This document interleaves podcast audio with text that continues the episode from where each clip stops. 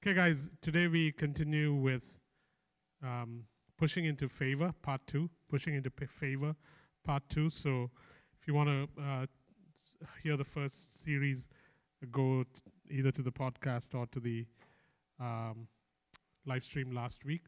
Pushing into favor, part two. So here's what we said last week. We said that uh, favor demands engagement. Favor demands engagement.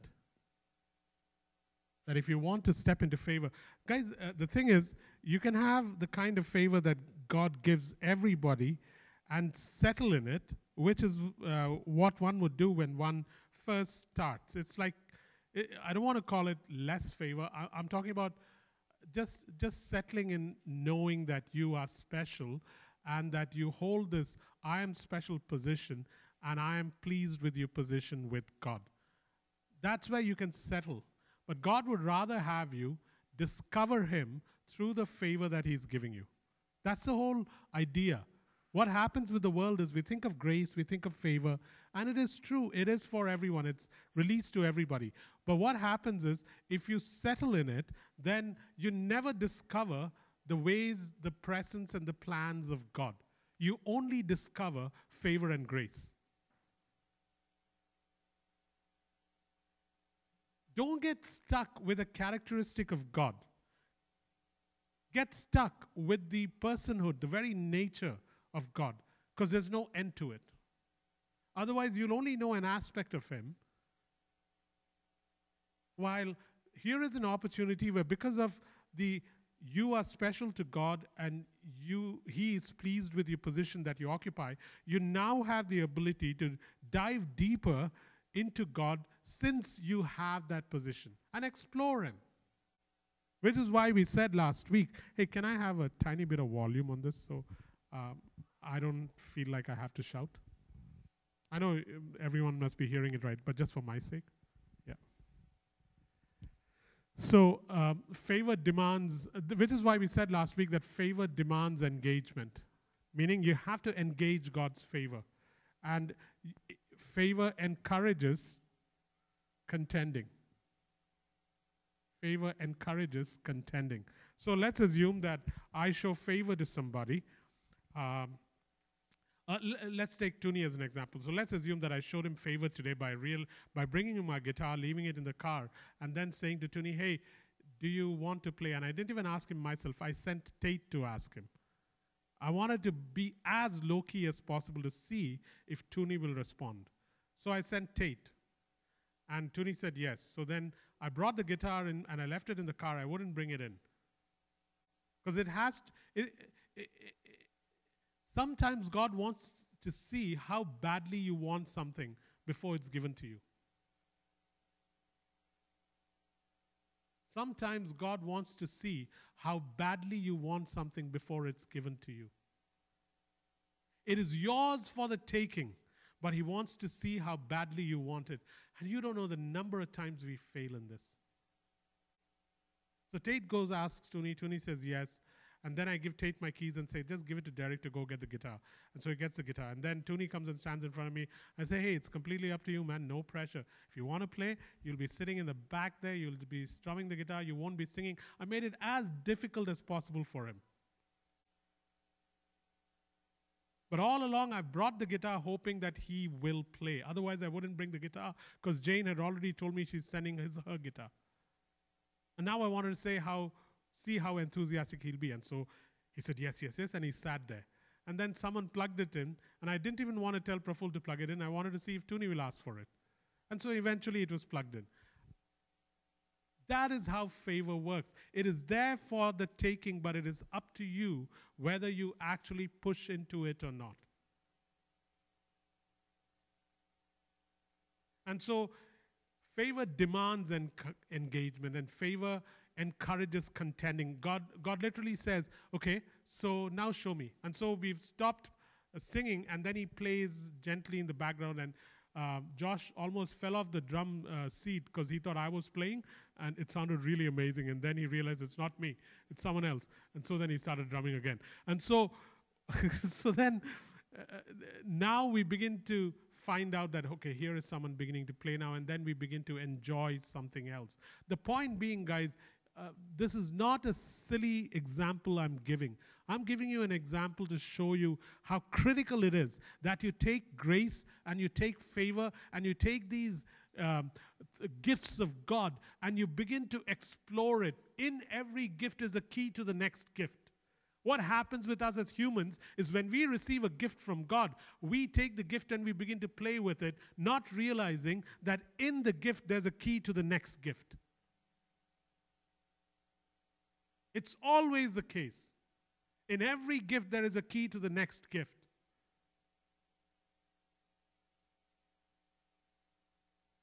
And then we said that favor grants access to God's ways. Favor grants access, favor grants access to God's ways, to God's plans, to God's presence. Favor grants access to God's ways, God's plans, God's presence. And if you cling on till daybreak, if you cling on till daybreak, you will see and ask for the impossible.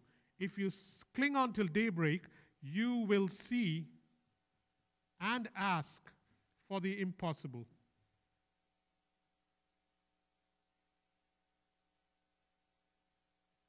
The last word is impossible. So once you start diving in uh, uh, uh, into God's favor, again, remember, favor gives us permission, favor gives us access. Favor is God saying, You are special to me. Favor is God saying, I'm pleased with you.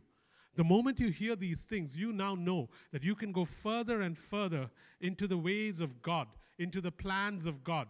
You can discover greater and greater depths of the presence of God. And as you do, and if you hold on and keep at it till daybreak, as in go past midnight, go past 3 a.m., go past 6 a.m. I don't know what time daybreak happens because I've never seen it. But the point is, you keep pushing till you get to a point where you will see and ask for the impossible. You will see things that God is showing because He's seen how you've pressed in. And once you pressed in, God shows you things. And now you begin to ask for the impossible. Otherwise, you will not. Any questions?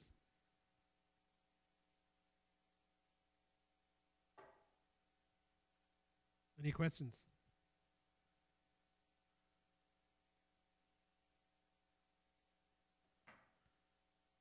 Any questions? Yeah. So um, Moses had to press in and spend 40 days up on the mountain, but he wouldn't back off. And then he comes down, breaks the tablets, has to go up again for 40 days. How did the guy survive there for 40 days without food and drink? But what does he see? He begins to see Yahweh. He begins to hear for the first time in uh, the universe the meaning of his name. Moses saw things nobody else saw. Peter, James, and John had the same ability to, press in in intimacy with Jesus, and then Jesus takes them up the Mount of Transfiguration. John uh, knew how it how to connect with Jesus and ends up on the island of Patmos seeing uh, a revelation of Christ like nobody else has seen. David began to press into God, writes Psalm 119. We can't even press into reading Psalm 119. He pressed into God, and at the end of the day, he finds a God that has the ability to take down anything. Most of us, uh, and I'll talk about it, most of us press into God till we get what we need or till it is sufficient. Sufficiency is not a Christian word. Sufficiency is a human word. How can one find God sufficient? God is far, far more than sufficient. To stop at sufficiency with God is almost sinful, man. I'm not quoting scripture, I'm just telling you. It's a really bad idea to stop with God when you feel this is sufficient. There's nothing about God that is just enough. It's a bad idea.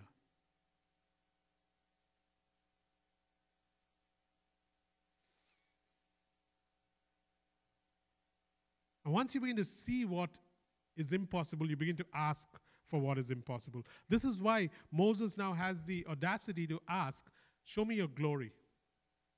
He's seen the burning bush, he's seen the plagues, and now he wants to see God's Shekinah. It is unheard of.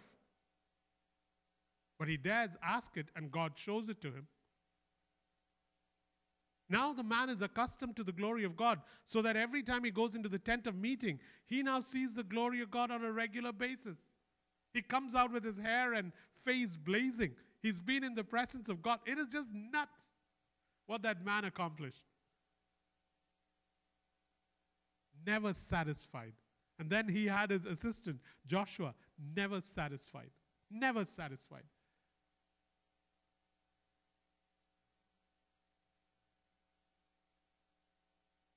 Yep, I will. Yep, I'll be in about 4 minutes 13 seconds. We'll be, no, actually 8 minutes 13 seconds we'll be talking about it. So, Hosea 12, verse 4. Really. Hosea 12, verse 4. The first part says, He struggled with the angel, and it's talking about Jacob. He struggled with the angel and overcame him. He wept and begged for his favor. It's speaking of Jacob, and it says in Hosea 12, verse 4, the first part, He struggled with the angel and overcame him. He wept and begged for his favor. And so this is the story of Jacob, and that's what we'll be looking at today. And you will have to go to Genesis 32, Genesis 32, verse 22 to 31. Genesis 32, verse 22 to 31. And here's how, uh, how it reads Genesis 32, 22 to 31. Hey guys, it's good to make notes. Eh? If uh, you're married, then one of the spouses should make notes. If you're not married, then you have to make notes or get a spouse. And uh, if you, uh, I mean, it's easier making notes and it's less expensive. And so, uh, but make sure you're making notes because uh, it, it's so helpful when you make notes. Okay, so um, here's Genesis 32, verse 22 to 31.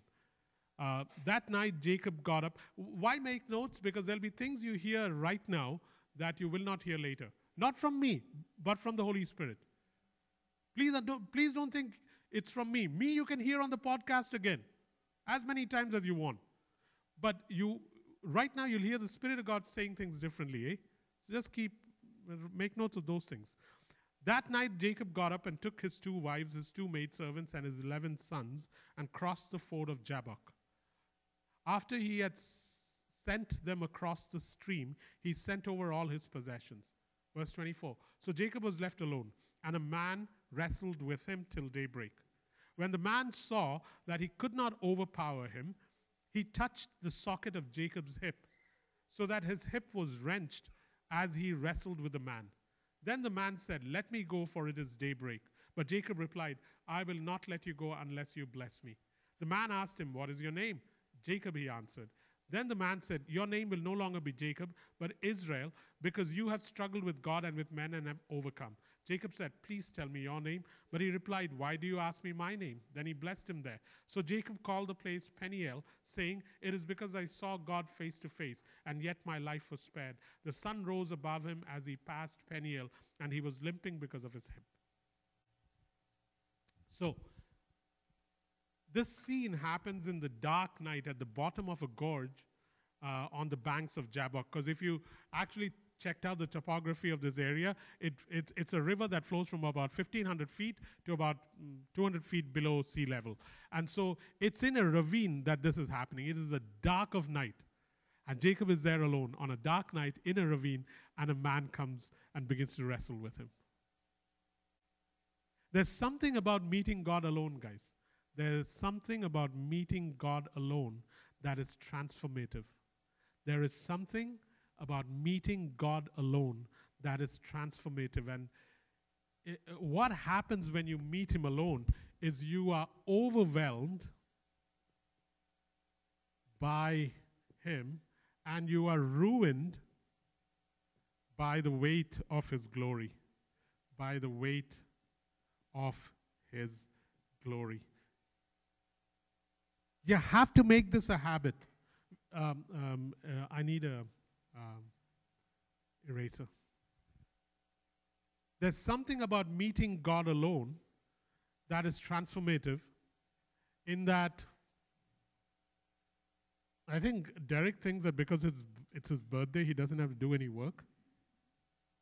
So either let him think that and someone else do it, or break the good news to him.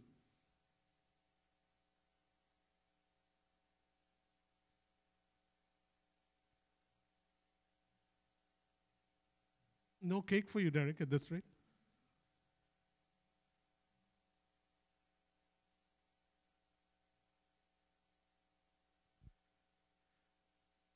Okay. May you have a better year starting tomorrow. Okay, guys, so there's something about meeting God alone. And I'm not talking about your quiet time. Please don't, don't, don't think of quiet time and meeting God alone. Meeting God alone is like a rendezvous with someone that you cannot live without. Quiet time is what we do to fulfill our basic duty. We're not talking about that. Meeting God alone is disappearing for long lengths of time, how much ever time it takes, whether it be five minutes or two hours. Every week, this must be a practice in your life where you cannot get away, where you cancel meetings, where you uh, look at your phone less. This is not some kind of undisturbed time. It is a longing, it is not a duty. Meeting God alone is always transformative. Why? Because you are overwhelmed. Thanks, man. At least one of the brothers is working.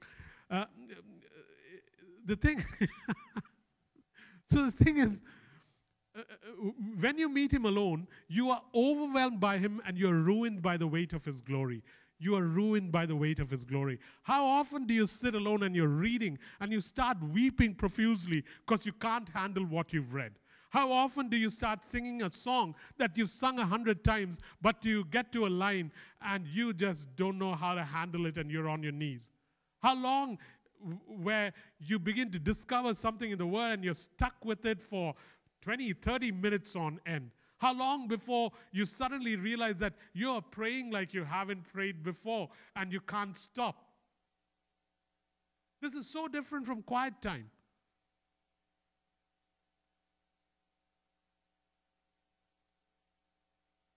It's not even falling in love, it is the intensity of love.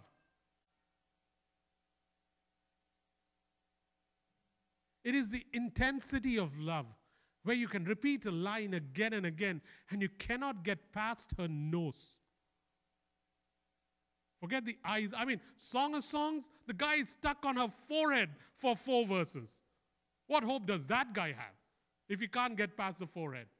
That's what I'm talking about. It's an intensity that is transformative and you cannot handle it. There are no men and women of God who have accomplished things that haven't gone through this process and don't go through this process on a regular basis. If it is not one of our habits yet, then we must create a habit. Habits take time. And habits take time that is set aside. And you cannot set time aside till there is a priority.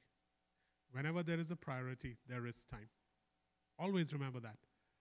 You have time for whatever you prioritize. Always.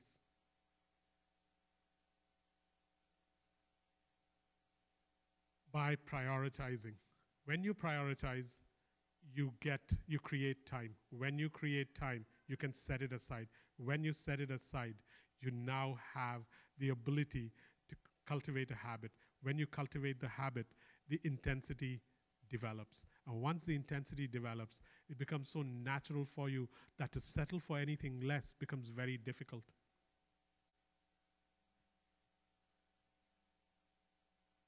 Yeah, yeah, yeah. Guys, first love, and I've said this before, our lack of first love is not because we know less, but because we have less time. I've said this, I, I know more about God now, 30 whatever years later since I got uh, saved. I know more about Him now, so I love Him more.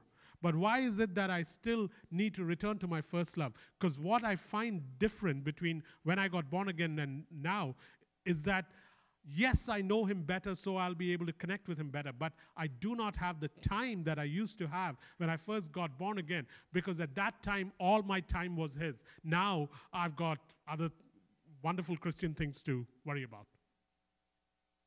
Love is measured in time. Prashant, love is measured in time. Derek, why are you laughing? Love is measured in time.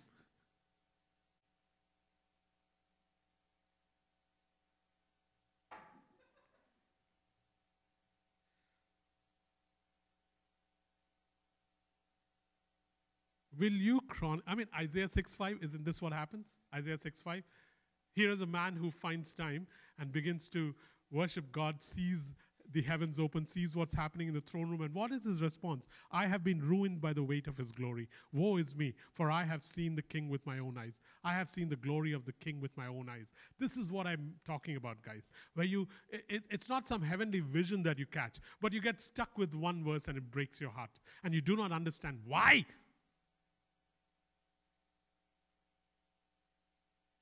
You don't understand why.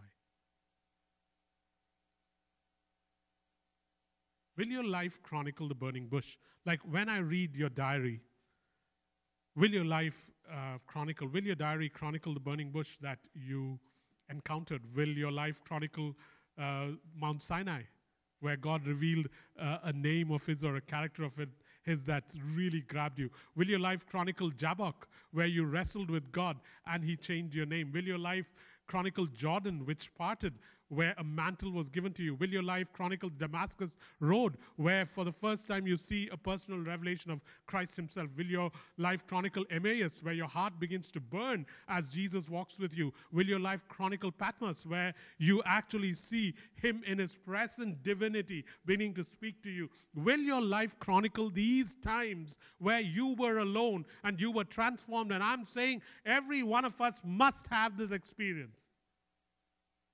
Not for the sake of an experience, but for the sake of transformation. Any experience that does not transform, any experience that does, is not followed by the voice of God, is an experience that must be questioned. Any experience that is not followed by the voice of God is an experience that must be questioned.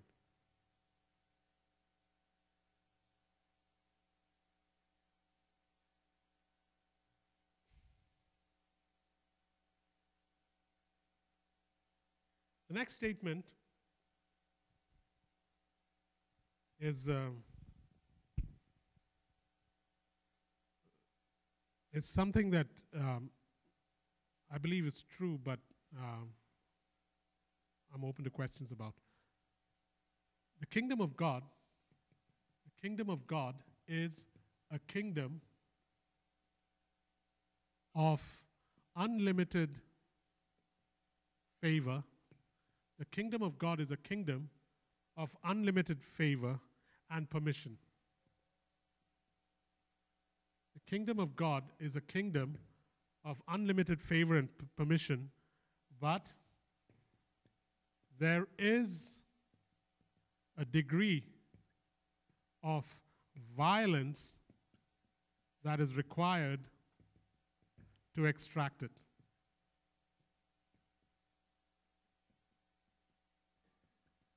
And the kingdom of God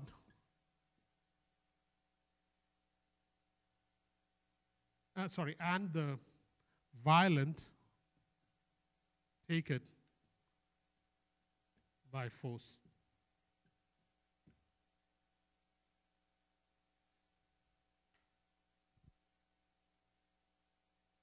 The kingdom of God, as in the rule and the reign of God, is a kingdom, the rule of God is full of unlimited favor and permission. This kingdom is a kingdom of unlimited favor. There's, no, there's, never, there's never a stop to it. It's unlimited favor. This kingdom is a kingdom of unlimited favor and unlimited permission. Unlimited permission. What didn't Christ achieve because of the favor and permission he had. What didn't Christ achieve? Did he heal? Did he raise the dead? Did he rise from the dead? Did he change history? Was he born of a, a, a birth that is impossible? Did he ascend? Is he seated somewhere? Is he alive? Did he transfigure? Did he raise up disciples? Were they able to change the world? Did he bring down empires? Did he cleanse lepers? Did he drive out demons? Was Satan defeated? There's nothing that is impossible. You live in a kingdom that has unlimited favor and permission, which is why to not explore favor is to deny yourself the permission that has been released to you. It's like standing in front of a door and holding it in instead of pushing it out. And therefore, if this is a kingdom of unlimited favor and permission, you need to know that there is a degree of violence that is required to extract it. There is a degree of violence that is required that God wants you to exert to extract this favor. And the violent will take it by force. Any questions? Because, guys, kingdom destinies kingdom destinies, kingdom sized destinies, kingdom sized destinies require God shaped favor. And if you don't extract it, you won't get it. Kingdom sized destinies require God shaped favor. Look at Joseph. He knew he had favor. And he began to extract that favor. It doesn't matter whether he was in Potiphar's palace, it doesn't matter if it was in Pharaoh's uh, palace, it doesn't matter if he was in Pharaoh's prison.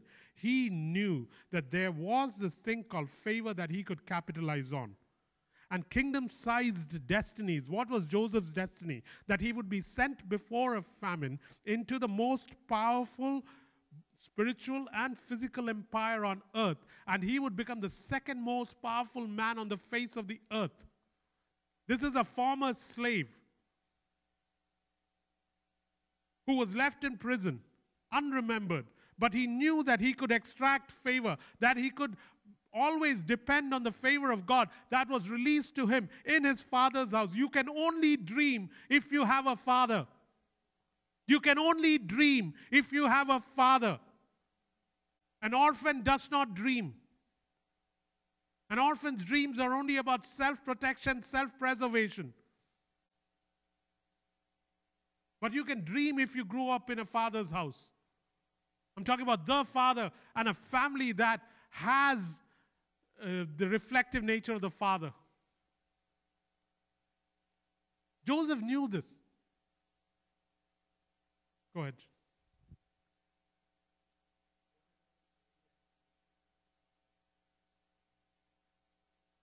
Uh, uh, uh, read it again.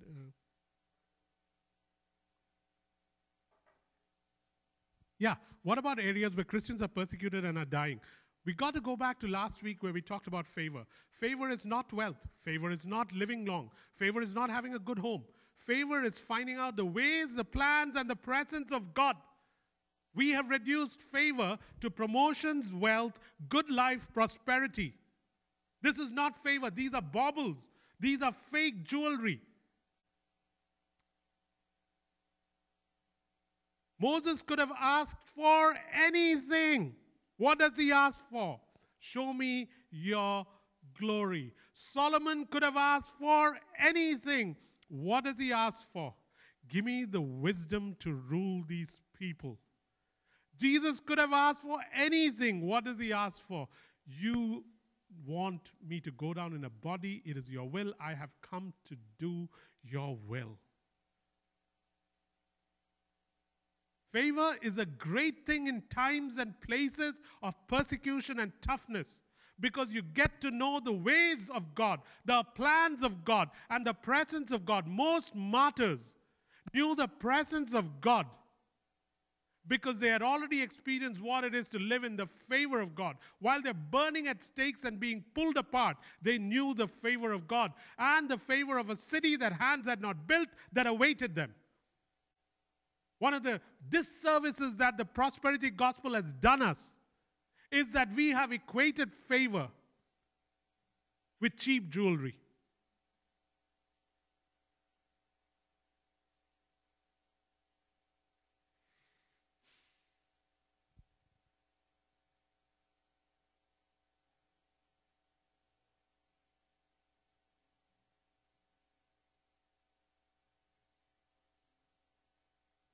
Violence, as in an aggression. You cannot, you know, if you want to extract marrow out of a bone, you can't look at the bone and say, Marrow, come out. No, you got to blooming suck on that bone and pull the marrow out. There's a degree of aggression. Eh, I'm not angry with the question, eh? I'm just, uh, just thrilled about the response. Extraction requires a degree of aggression where you put your hand in and you pull out. There's a greed. There's a holy greed in wanting to take. We got to teach our children this. If we don't teach our children this, man, I was talking to my sister and brother in law saying, I pray, God, that your children begin to have such a lust for God. Because otherwise, all you'll get is Jonah's whale and Daniel's lion.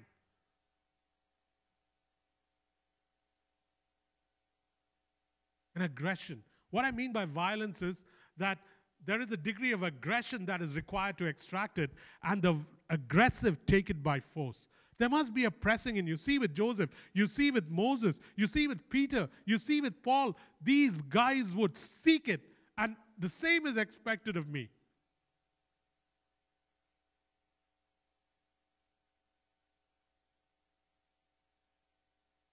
Guys, if you have this, you will have it in every area of life. If you don't have it, you will only have it in certain areas of life where you get a reward. Here, there is no reward, the reward is God.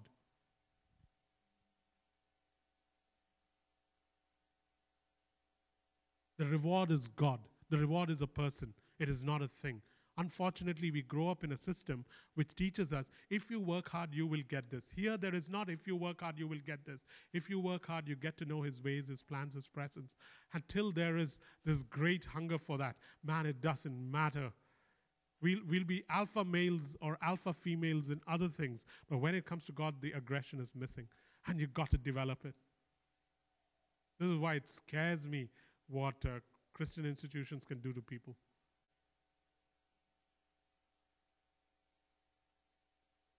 Like with Jacob, God will wait or God will appear suddenly so you can extract the favor that is yours.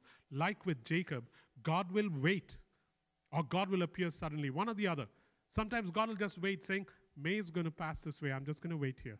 And when she passes this way, if she notices me, will she wrestle or will she just say hello and move on? Or he'll appear suddenly. May will be uh, biking and uh, suddenly God will stand in the middle of the road saying, What are you doing on a bike? And then, and then, um, it's, it's one or the other. Either God will wait or appear suddenly. So you can. And what's his intent? His intent is not to block your way. His intent is not to hold back things from you. He's not a withholder. He's never been a withholder. He's withheld nothing. He who freely gave won't he give? Romans 8. He withholds nothing. What he wants to do is, hey, I'm here. Why don't you take your next gift? Why don't you extract it from me? Push hard, guys. Guys, sometimes when a message is preached, it is for a certain time. And if you take advantage of it now, then you are advantaged. If you take advantage of it three months from now, then there's a lag.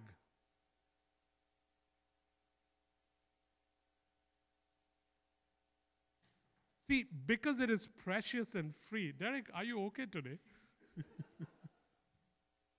it's like Samson lost his hair, man.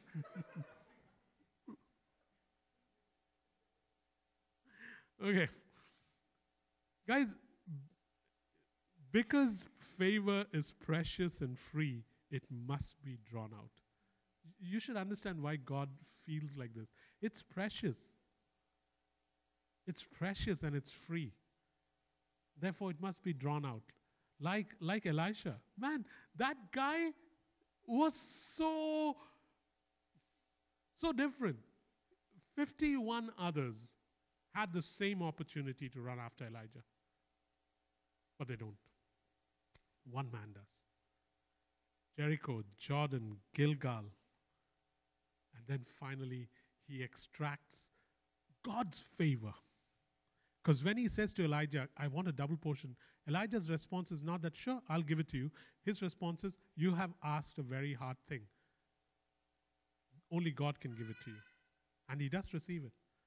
Look at the Shulamite woman from the Song of Songs, and you'll see she had the same attitude, man.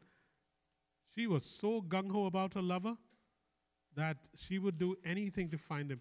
There's one passage in uh, Ecclesiastes, uh, in uh, Song of Songs 3, where it, verse 1 to 4, where she will do anything. All night long on my bed, I looked for the one my heart loves. I looked for him but did not find him. I'll get up now and go about the city, through its streets and squares. I'll search for the one my heart loves. So I looked for him and did not find him. The watchmen found me, and they, as they made their rounds in the city. Have you seen the one my heart loves? Scarcely had I passed, scarcely had I passed him when I found the one my heart loves. I held him and would not let him go till I had brought him to my mother's house, to the room of the one who conceived me. There is this intensity, man, where she would not let him go once she found him, and she was okay about roaming the city in the middle of the night, knowing it is dangerous, looking for the one she loves. You see it with Mary in Luke chapter 10, where she refuses to do what Martha is doing and sits at Jesus' feet and won't move. Extraction.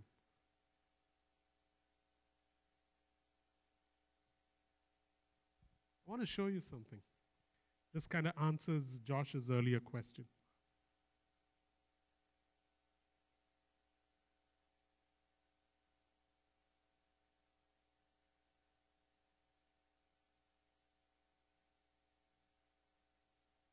Whenever it comes to extracting favor, here is a movement. As in, like in music, you have allegro and andante and presto and all the stuff. There is a movement to uh, this f- extracting favor. One, it starts with unfavorable conditions. Don't expect this hunt or extraction of favor to happen in favorable conditions. It's, the conditions are never favorable. That's part of the, that's part of the um, mystery or adventure of it. All these guys you see walking in favor had to start from a place where they didn't have all the conditions right. If we are waiting for all the conditions to work out before we launch into favor, it ain't going to happen. It is best found in unfavorable conditions. Joseph unfavorable. Moses, very unfavorable. Peter, unfavorable. Jesus, go away from me, I'm a sinful man. Paul, unfavorable, persecutor. It is in unfavorable conditions that favor becomes evident. You don't need favor when things are favorable. The very idea of favorable conditions means favor exists. Favor finds you in unfavorable conditions because that is where God wants to make himself known. So, the first thing that you need to understand about the movement of extracting favor is it finds you in unfavorable circumstances. Second, you're given the option to pursue. You're not forced into it. Hey, Tate, can you go tell Tony that does he want to play today? No force. It's literally what Elijah does to Elisha. Throws his mantle on him and keeps walking. And Elisha says, Can I say goodbye to my mom? And Elijah replies, What's it to me? So there's an option to pursue. It's not that you have to, you won't be forced into it, there won't be a guilt trip. It's an option to pursue. I was talking to Heidi and Jillian about a situation where there was an option to pursue. Some people don't, some people do. And if you pursue, great. If you don't pursue, after the option to pursue, it, there'll be resistance once you start pursuing.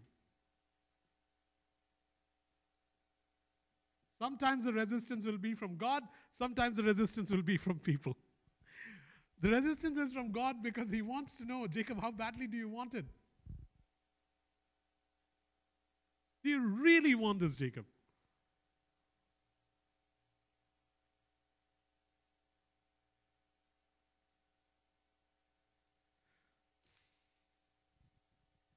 One says resistance, the next thing is you will have you will be given valid reasons to retire. As in, ah, you've done enough. Don't go further. You've really done well. You've done better than 80% of Christians.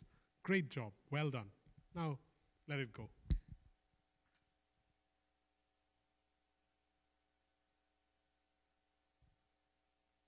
Then the next option is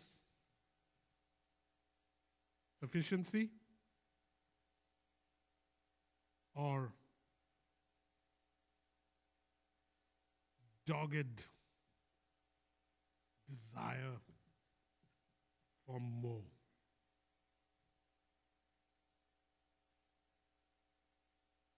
This is what happened with the arrows. Here is a guy who's being given the option to completely annihilate the enemy. And he's given arrows and says, strike. And he goes for sufficiency. I beg you. I beg you. Because you know why I beg you? Because I can see how some of us are okay with sufficiency. And I hate it in you. I hate the sufficiency that you settle for. Just because you're ahead of 20 people doesn't mean that you are ahead. It just means there are 20 people who are behind you. That's not how you win a race. I've never won a race, or I've never taken part in a race, but should I run? should I run? The idea is not to count the number of people behind you. The idea is to count the number of people ahead of you. When there's no one ahead of you, you win. Uh, this is what I've been told about races. I don't know if it's true. what would I know? Go ahead, you.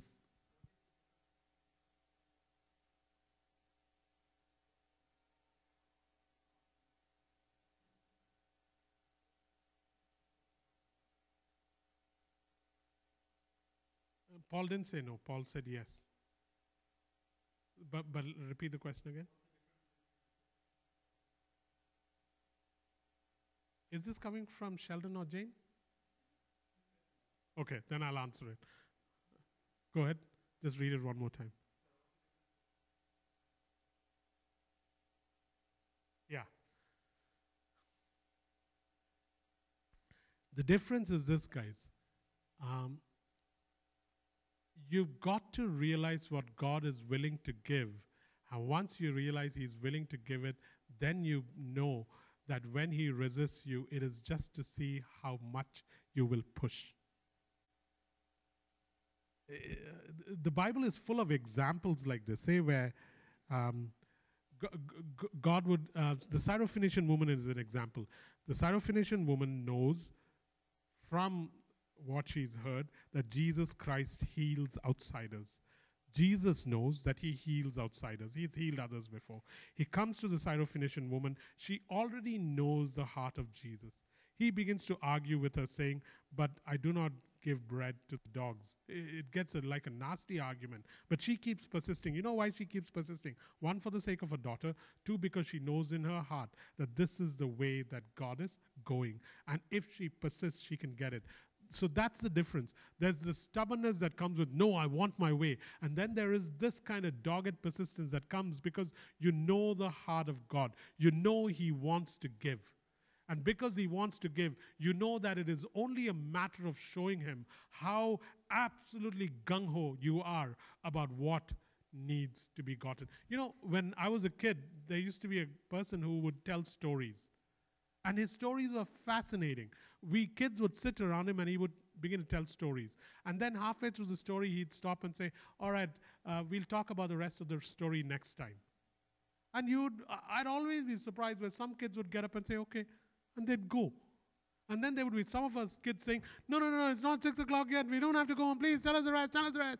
And then the guy would sit down and start again. This is exactly what happens when pianist finishes playing and he gets up and leaves the stage and they all start clapping.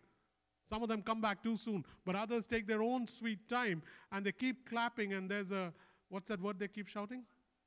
Encore, encore. I've never heard you guys shout that after I finish teaching. And so, so, encore, encore. And then uh, the guy comes back. It is this give us more, give us more, give us more. Become a leech when it comes to God. It is unhealthy in all other circumstances, except when it comes to God.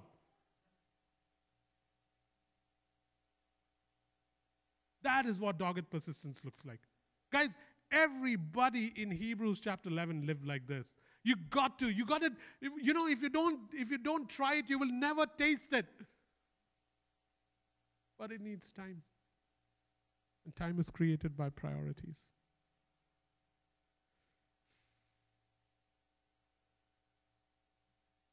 It's a very bad truth. Huh? Time is created by priorities.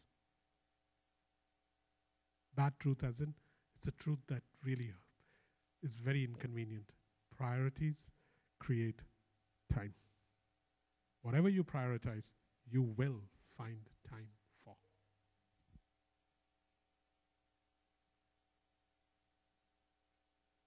In today's instant gratification, oh, the last step is rewarded with the impossible. Rewarded with the impossible.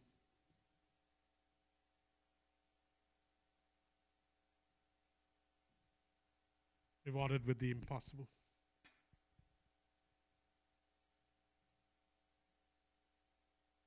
I had mentors like this. In very unfavorable conditions, they opened the door, but they would not invite me in. They opened the door and they stood with, inside the door, waiting to see if Jacob will enter. And then one day I remember going to them and saying, I want to learn. Once I started learning, um, I had to pursue them. It was not them coming and saying, We want to teach you, we want to teach you, we want to teach you. No, it was, Hey, you want to learn? Run. There were valid reasons to retire because I knew enough.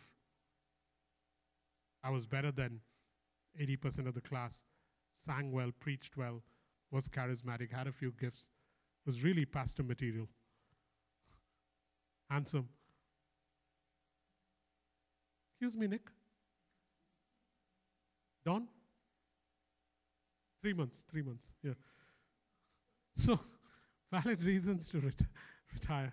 But, and then the question was, do I want to settle for this?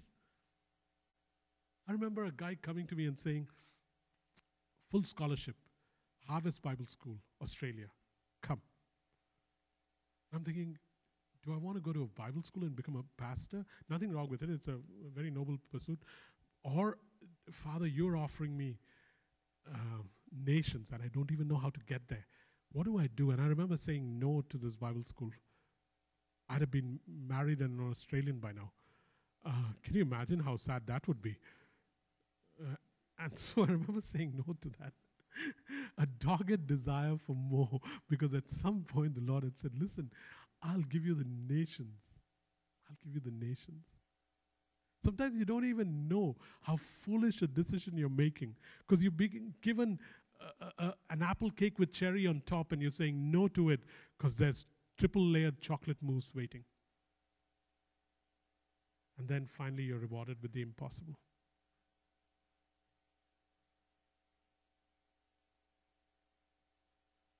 I mean, this is just on the side, but I found this so odd when uh, Rhonda was really happy that her braces were being taken off because she could now eat salads, fruits, and vegetables.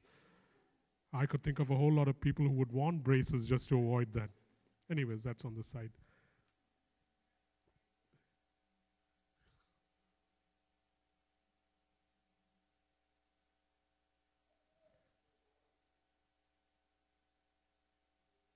Any questions, guys? Oh my God, this is the problem when people sit in the front row. What's your question? Okay, what's your question?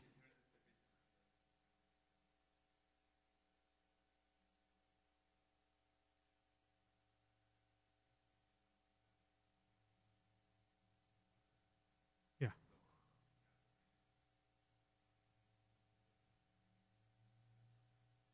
Yeah.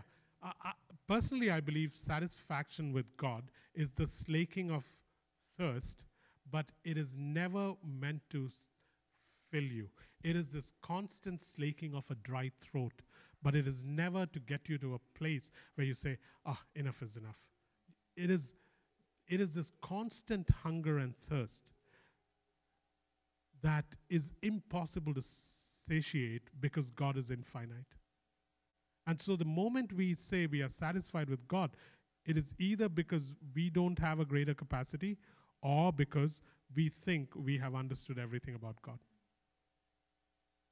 And so his intent is can I always be a little beyond your reach so that you keep stretching? I will always be beyond your reach. But every time you stretch some more, you'll catch a little bit of me. And just when you thought it's enough, I'll be a little beyond you. And you keep going up on your toes and you keep being just, he just, he, he, he gives you enough, but he's beyond your reach so that you can keep running. It's, it's, it, it, it slakes your dry throat, but my God, uh, this is honey that you can keep eating and it ain't bad for you. Yeah. A growing hunger and therefore a growing satisfaction. Go ahead, Jeevan.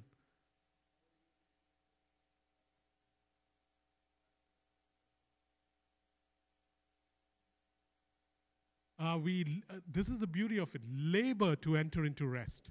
There must be a dogged persistence to enter into rest. Rest is not, uh, uh, rest is to cease from striving. The only thing we strive is to enter into rest. Rest is to, this is not semantics, it's not complicated. Rest is to cease from my own strivings. And the only labor I engage in is to enter into rest. All my striving is focused on one thing. Can I come into a place where, because of the tremendous favor on me, I don't have to work anymore, but I will work to always be lodged in that place of favor. I will work to not be distracted by you. I will work not to pursue things of the world. I will work not to be taken captive by seductions and philosophies of the world. That I will labor and strive in. Why? Because the one thing that I want to walk in is the rest that comes out of just dwelling with Him.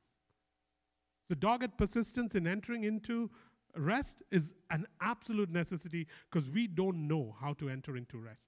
We know how to labor, we don't know how to enter into rest. Therefore, it says, labor to enter into rest.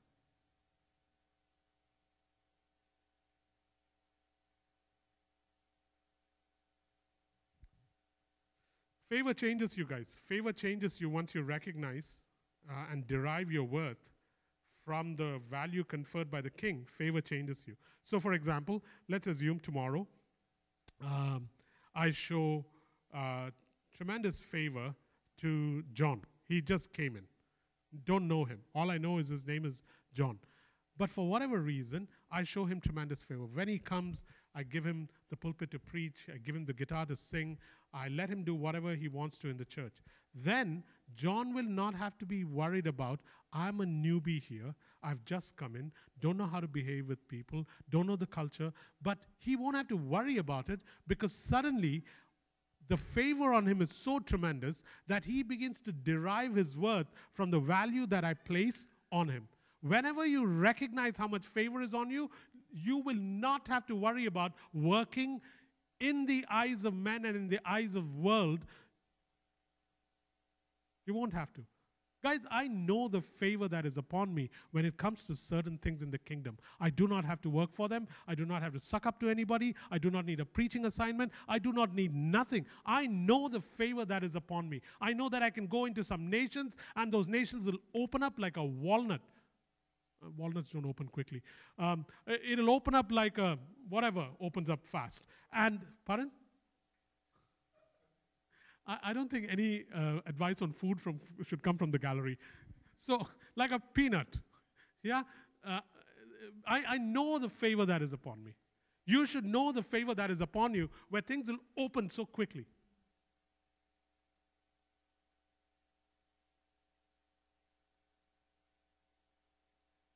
Favor changes you once you recognize and derive your worth from the value conferred by the king. It changes you. You will never work hard in that area again. Because you know, God is, God's hand is so upon me in this area, I don't have to do anything. If I walk in there, it'll open. Recognize it, guys. For each of us, it's in different areas, eh?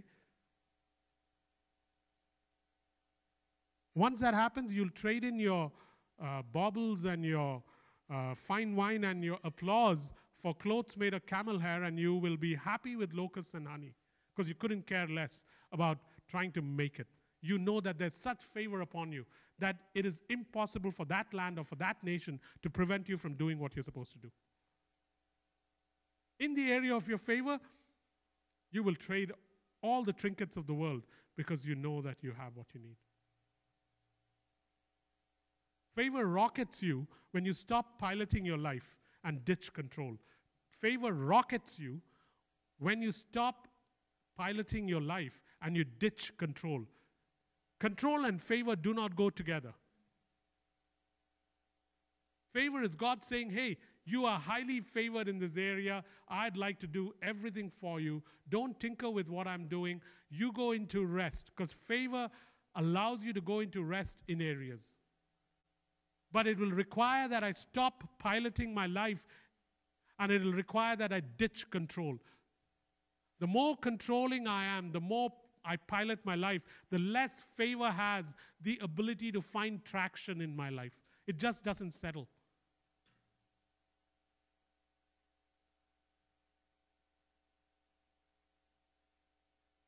Favor buries your yesterday.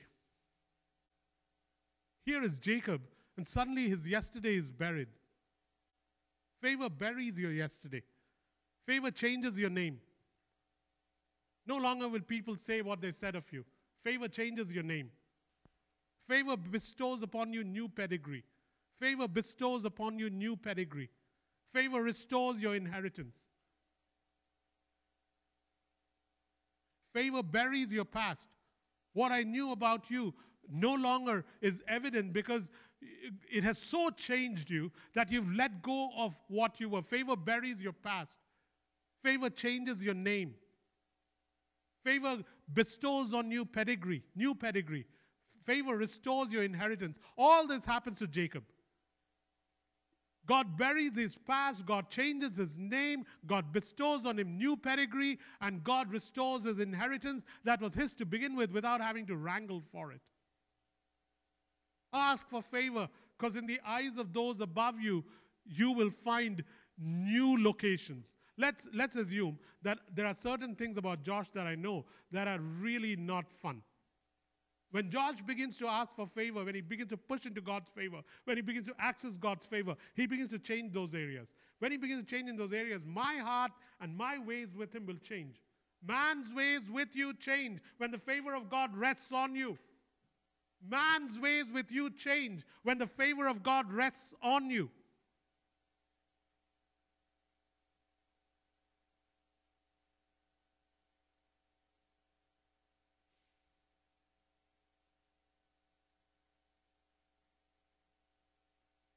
God asks Jacob his name. And uh, when Jacob acknowledges the appropriate, when Jacob says, My name is Jacob, he's basically acknowledging the appropriateness of his name. That he's a supplanter, that he's a deceiver, that he's a supplanter, one who supplants, as in one who tries through deceptive means to replace or to plant what should not be there. It's like someone is going to plant something in a pot, and before it can be planted, you jump into the hole that's dug and you begin to grow there. That's supplanting. And so here, Jacob, uh, God asks Jacob, What's your name? God knows. Jacob knows he's fighting a supernatural being. He also knows that he's fighting God himself. The passage makes it evident. He knows he's not fighting a man. He knows that God has often in the past with Abraham and others taken on the form of man. By the way, most of these patriarchs lived so long that their grandsons and their great grandchildren and their great grandchildren could hear the stories that their fathers and grandfathers had heard. So Jacob is not new to this. He knows that three um, um, uh, angels appeared to Abraham at the oaks of Mamre. This is not the first time Jacob is meeting angels. He had seen angels in a dream in Bethel in Genesis 28. He had seen angels at Mahanaim in Genesis 32, verse 1. This is the third time he's meeting angels, only this time he knows it's a supernatural being.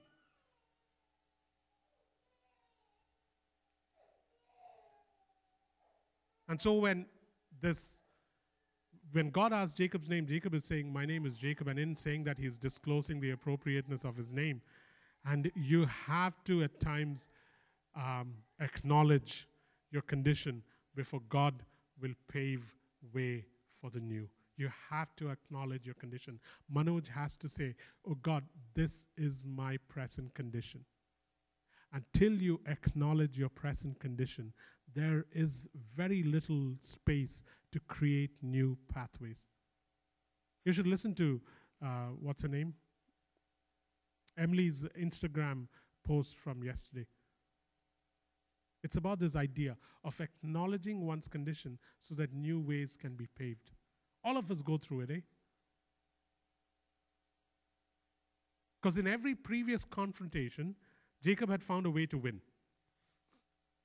With Esau, he won. With Isaac, he won. With Laban, he won. But in verse 26, he's clinging on to God, knowing it's a fight that can alter his life. And his statement is, I will not let you go till you bless me. And there is this idea that I need to acknowledge my present condition, let go of it, then, then not let go of what God is doing. So I've got to acknowledge that this is my present condition. I've got to let go of it, and then I've got to not let go of what God is doing. This is the aggression, this is the violence that makes things happen. I remember saying to Jeevan, um, either not this Jan, last Jan, Jeevan, you need to begin to walk in governmental authority and that you need to change things. And I remember uh, not being able to get in touch with Jeevan from December 31st to January 1st. Why? Because he took it so seriously that he decided he was going to get back into Canada as a brand new person with the authority that he requires. So he drives to the border in the middle of the night and crosses the border and does a turnaround and enters Canada as someone brand new. He had problems at the border, which is another story. But the point is, he was willing to get back into this country. Some things have to be done symbolically. But if he stops at symbolism, then nothing happens. Once it's done symbolically, you've got to press and saying, Oh God, you're paving a new way. You're giving me a new name. I'm letting go after acknowledging my condition.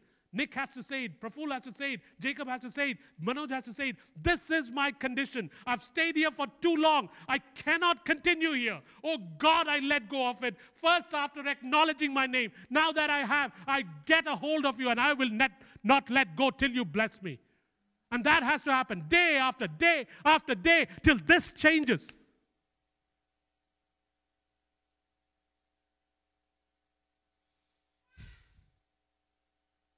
Go, Danny.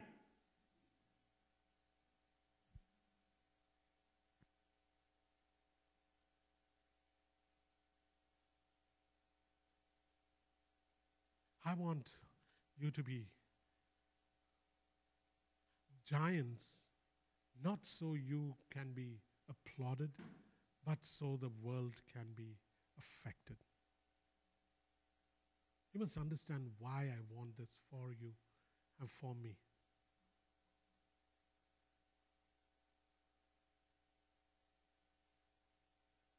It is so that the world can be drastically affected. You take out one Goliath, you take out an entire Philistine conquest. You don't take out a Goliath, you can spend the next two years fighting in trenches.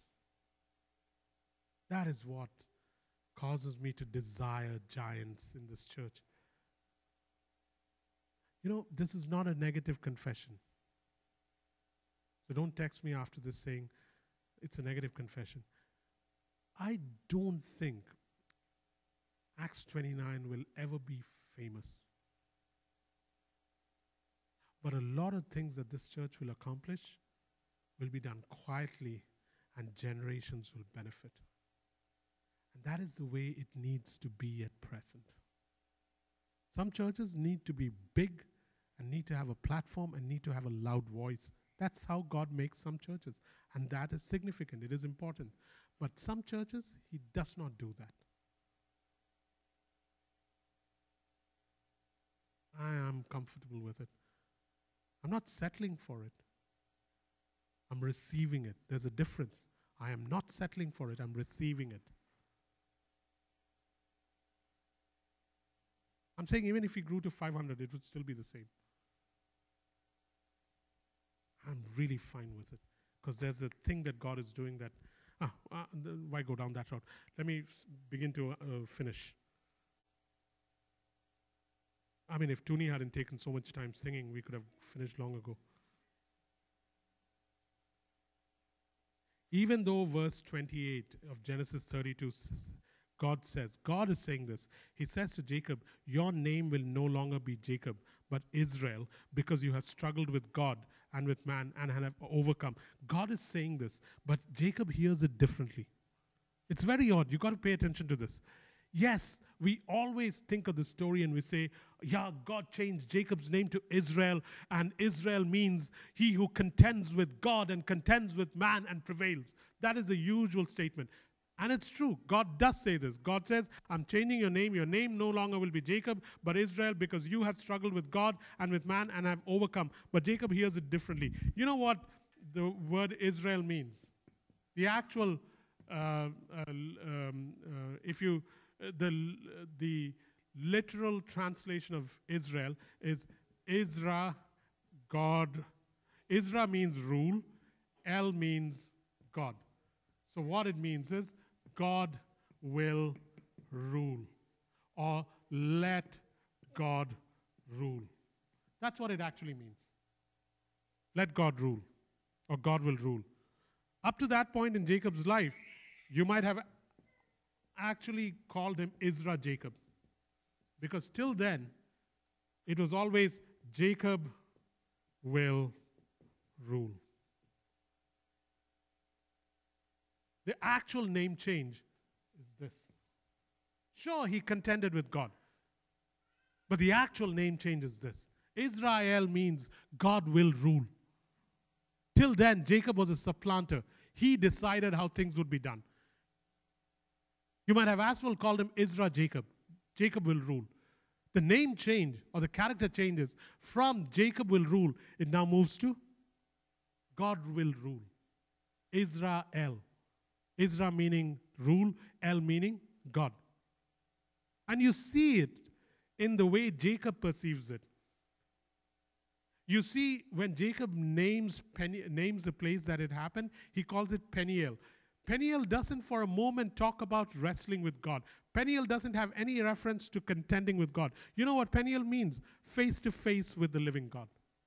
Of all the things that Jacob could name the place where his greatest life altering um, incident happened, he doesn't call it, I wrestled with God. He doesn't call it, I contended with God. He says, I have seen God face to face. This is the same Jacob who in Genesis 28 said, God is in this place, but I do not, I did not know it. The same Jacob is now saying that I shall call this place Peniel. He does not give the place any name that recalls his struggling with God. Instead, he calls it Peniel, that is the face of God.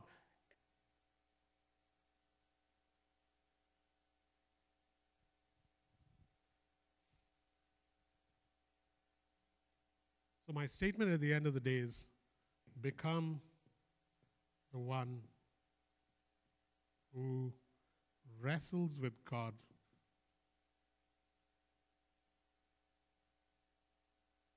and sees Him face to face and contends and succeeds with men. This is our takeaway.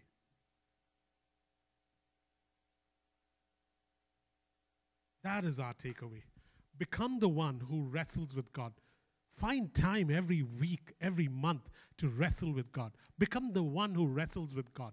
Why wrestle with God? Because you want to see Him face to face.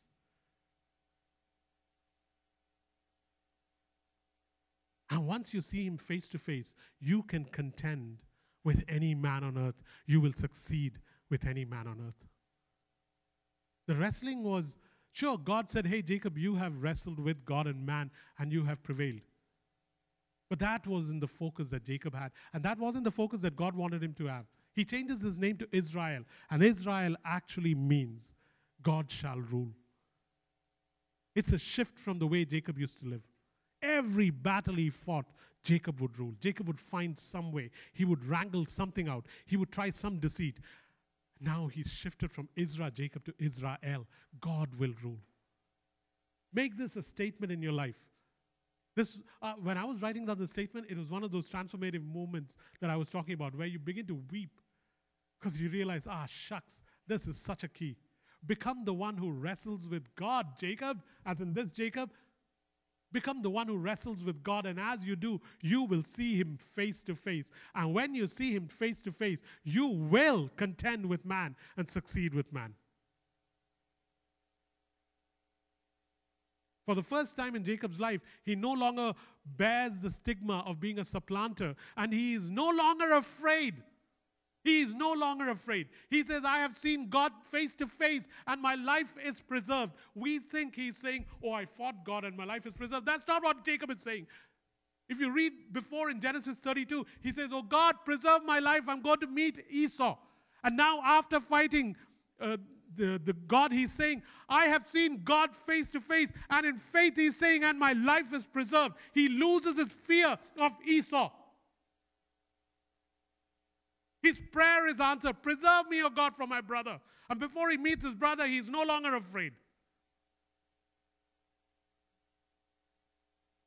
For the first time in his life, this man does not own the label that his brother gave him. It wasn't his father that called him Jacob, it was his brother that called him Jacob. Said, You're a cheat, you're a deceiver, you're a supplanter. He wears it no more.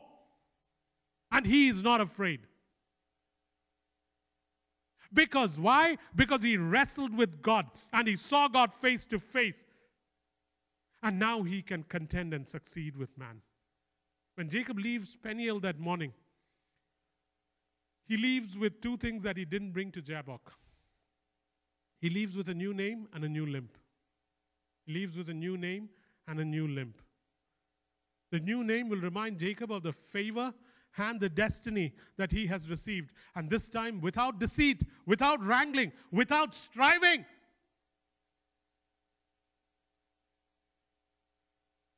He gets a new name and he does not have to wrangle for it, does not have to barter for it, does not have to deceive for it, does not have to work for it.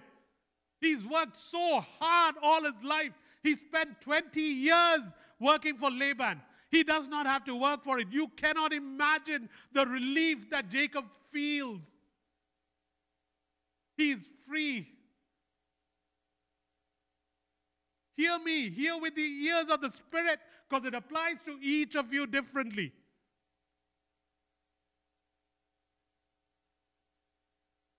A new name that reminds him forever of the favor and the destiny he has received without deceit and wrangling, and the new limp that will remind him forever that Elohim is the only one who can overpower him here on earth. Nobody else. There's only one who has overpowered Jacob ever Elohim.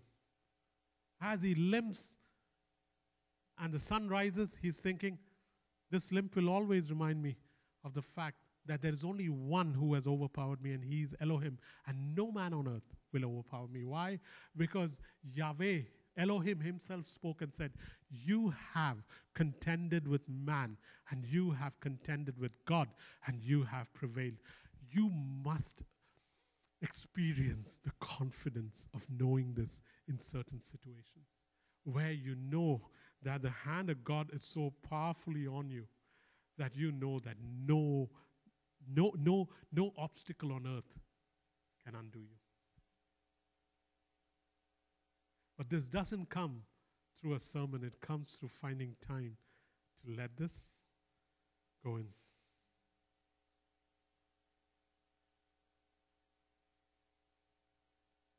It's kind of reflected in Hosea 12:4 in the message. When he grew up, he tried to get the best of God, but God would not be bested. God bested him. Love it. When he grew up, he tried to get the best of God, but God would not be bested. God bested him. This whole idea of as he limps, he remembers that only Elohim could overpower him. No one on earth will be able to touch him. All the days of his life, no one touched him, man. This is the kind of God we are talking about in the favor. Let me end with verse 28. Your name shall no longer be called Jacob. Your name shall no longer be called Jacob. Your name shall no longer be called Jacob. You know, there's this biblical Hebrew idiom that's often used throughout the Old Testament where God will say stuff like, No longer shall your name be, or no longer will you be known as. And whenever God uses that phrase, it's usually uh, indicative of a metamorphosis that is about to happen. And that is what God is doing here, where he turns to Jacob and says, Your name shall no more be called Jacob, or they shall no more say this of you. It's this indicative of the spiritual change that is going to happen. So here's the question I want you to end with. Uh, do you want to just put up the overhead? These are, th- these are questions I want you to end with. I, am I'm, I'm done teaching, but uh, these are the questions you have to work on, uh, start working on right now. Start working on right now. The first question is What is it about you that they shall say no more? What is it about you that they shall say no more? What is it about you that they shall say no more? What are you letting go of? What are you acknowledging is so much a part of your character that it is beginning to name you? What is it about you that they shall say no more? And now don't ask your spouse to write it. You get your phone out or a piece of paper. If you want paper, there's paper here.